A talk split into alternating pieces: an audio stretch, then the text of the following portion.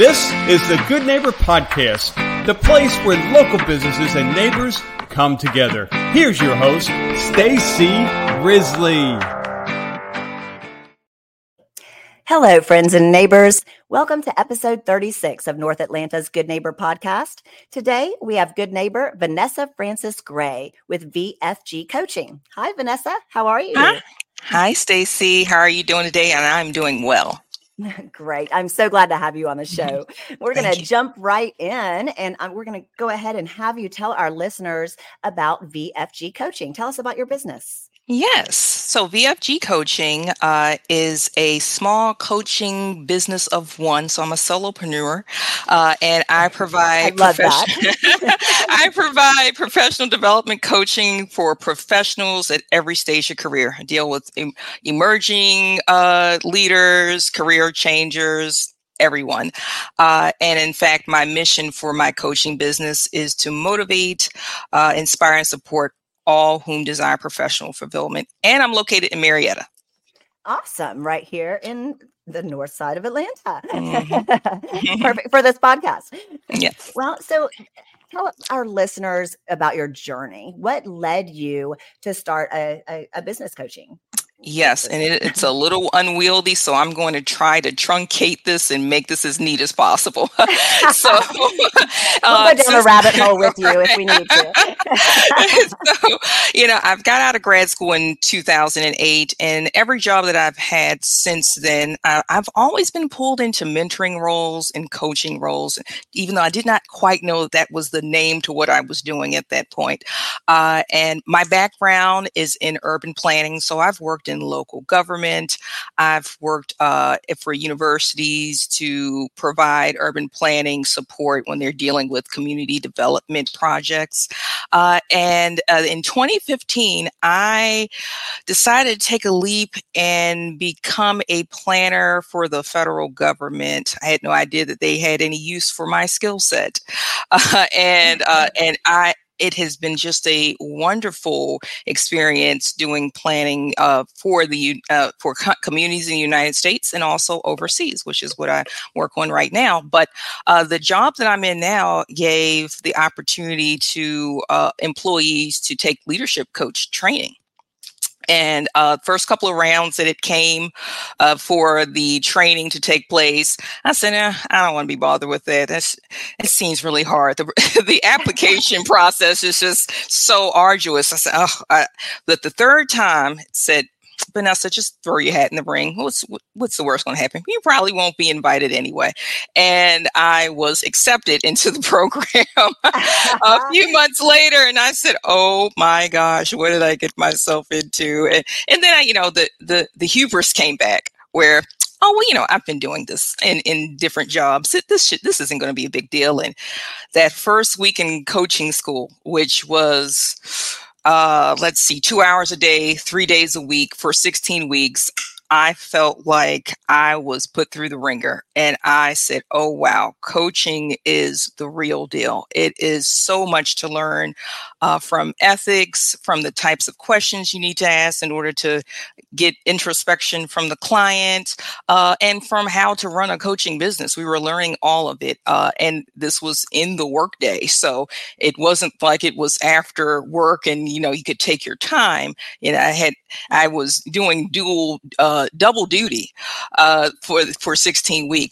But as I was in the class and came to get to a point where I loved it, I really, really was tapping into a part of my personality that was, really this is what I was meant to do as well. And the point of the program was to provide internal coaching services to our agencies. But also I said, I can do this as an external coach to give this skill to the wider general public.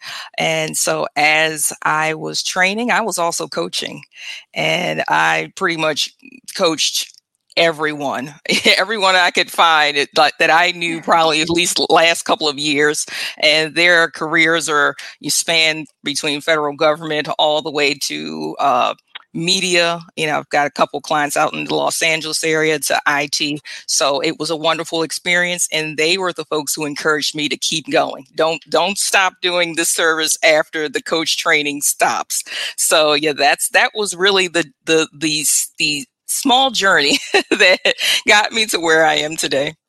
Yeah. Well, you know, I have to say, just the fact that you were accepted, you know, like how you, I love that you threw your name in, you know, just thinking, oh, there's just not, you know, I probably won't get chosen anyways, you know, so humble, but then you were obviously selected for a reason. So they've obviously seen those skills in you. And, and I am, that is a great reason to start any business, you know, because you want to be able to expand your reach and help more people with what you're good at. So yeah, it resonates with me for sure.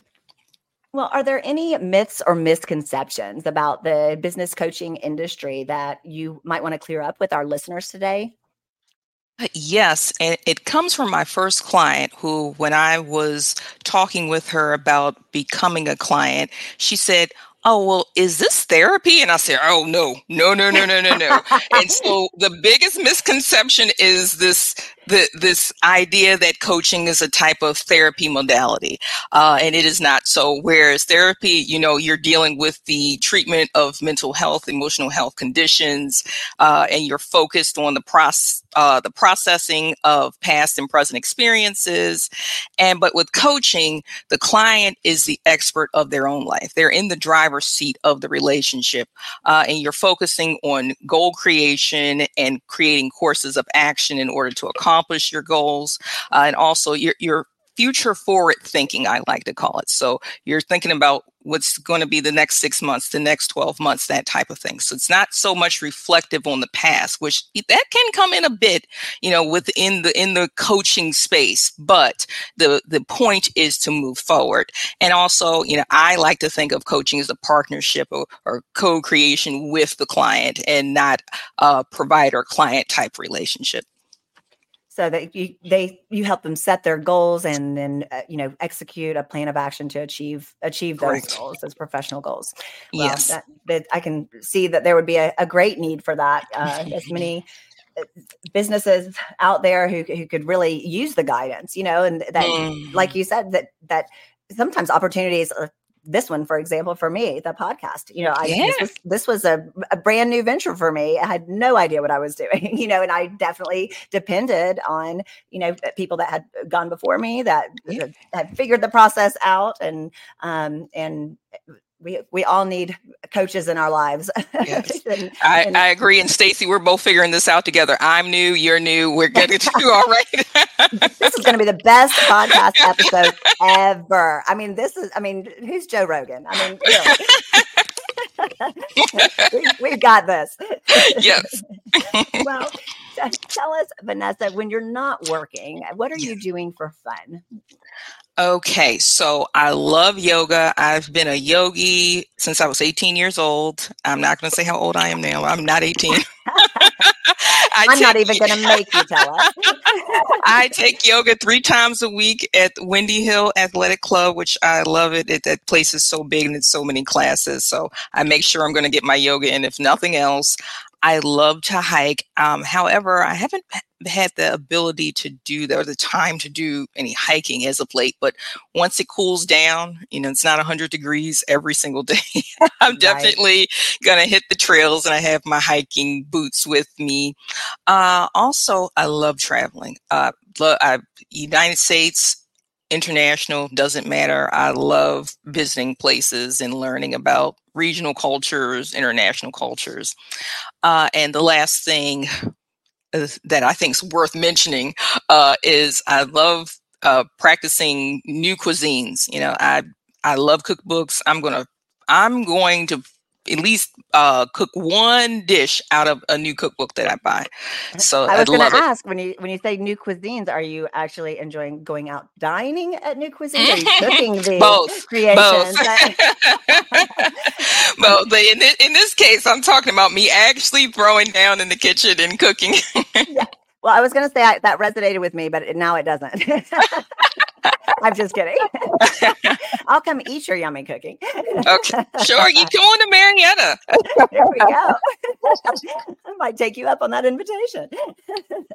Well, so to steer away from the lightheartedness of the fun question, to get a little more serious, has there been a life challenge or a hardship that life's thrown at you that you can now say, for having been through and lived through that experience and coming out on the other side of it, that you're better for having been through it? Is there anything like that you would like to share with the listeners today? Yes. And I've shared this story because I think there's got to be at least one or two folks in the Atlanta area that can identify. So I lost my parents early in life. My father passed away when I was 28 years old, and my mother passed away when I was 32. So I lost both of my parents within a 4-year time period. And that experience forced me to grow up. Now, granted, yes, I was an adult at 28, but I was also a sheltered 28. Like, my dad still was doing my taxes, that type of thing. You know, still could go to my parents and ask for all types of advice. Right. So, but you know, when these events happened, I became a competent adult very quickly because I had to learn all these skills. I had to deal with an estate. I had to tussle with insurance companies, no offense to any insurance companies you have on this podcast, and dealing with former employers about pensions. I had to, go about selling the family home and dealing with banks as well. So it was a lot of things I just never really had to deal with outside of opening my own checking account, and money shows up, that type of thing. But, that the challenge made me extremely aware of my parents' smarts, their moxie, their skill, and the life lessons that they taught me, whereas they kind of were in the background those first 32 years. But then it was, oh, wow, everything just came into sharp focus. And, they're still advising me, a day doesn't go by, that I'm not always thinking about, how would dad handle this? How would mom handle this? Oh yeah, that's a good way to do that. And so I'm really, really appreciative of everything that they taught me and their love and their guidance to get me to where I am today. And I've just become such much stronger person, better person for, being their daughter. Ah, well, that was a beautiful story for sure. And that... It's wonderful. Don't cry.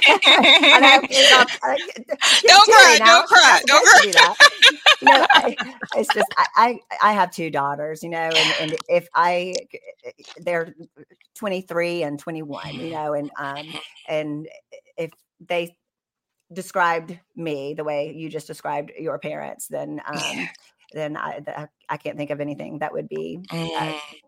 That would mean more. So your parents are surely shining down. I'm glad that you're still getting guidance from them today. Absolutely. And I know that they've got to be super proud. So I think so. That's wonderful. Well, starting to kind of wrap things up, actually. If there was anything else that you would like our listeners to know about VFG coaching, what would that be, Vanessa?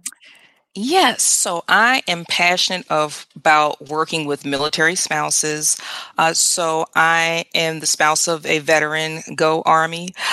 And I don't know if you all know it, but I am very aware just through my work and in the coaching space too, that military spouses have a harder time keeping careers or getting their career started because of their spouse's service commitments. So a lot of times they're moving around to different bases, different locations, roughly every 3 to 4 years. And because of that, a lot of employers do not want to take a chance on military spouses. And because of, this, really, really sad reality, but it is a reality for many of the spouses, I want to be able to offer my advice, my coaching to them, and for them to reach their professional goals, however they see fit. If they need help, they need support, need coaching, need strategy, then I'm all for it. And that's a real big commitment that I've made with this business. I'm really glad you shared that, because that I had never thought of it, about military spouses having a difficult time with employment, and that really does make sense, I guess, that mm-hmm. now that you explain it, but it's not something that ever would have occurred to me before. So yeah. I'm glad to know that is a passion of yours, and that you can actually really relate to those, the military spouses, because you are one. Mm-hmm. So like you, that's something that we're on the other side of that now, but yeah. Yeah. Well, yes, you did say veteran. You are on the other side of it, but you've lived that experience. You have lived and walked in those shoes. So, well, it's been a pleasure having you on here. If anyone wants to learn more, Vanessa, what is the best way for them to reach out to you? Yes. So folks can reach out to me on LinkedIn, just typing in Vanessa Francis Gray. I believe I'm the only one on there. or they can contact me on Instagram, VFG_coaching. You can search for me there. And soon I will have a website, but you all will find out about that on Instagram or LinkedIn. So it's coming soon. Great, Vanessa. Thank you so much for being here today. It's been a pleasure. Thank you. It's been wonderful as well, Stacey. I appreciate the time. You are so welcome. Well, that's all for today's episode, Atlanta. I'm Stacey Risley with the Good Neighbor Podcast. Thanks for listening and for supporting the local businesses and nonprofits of our great community. Thanks for listening to the Good Neighbor Podcast North Atlanta. To nominate your favorite local businesses to be featured on the show, go to GNPNorthAtlanta.com. That's GNPNorthAtlanta.com, or call 470-946-7007.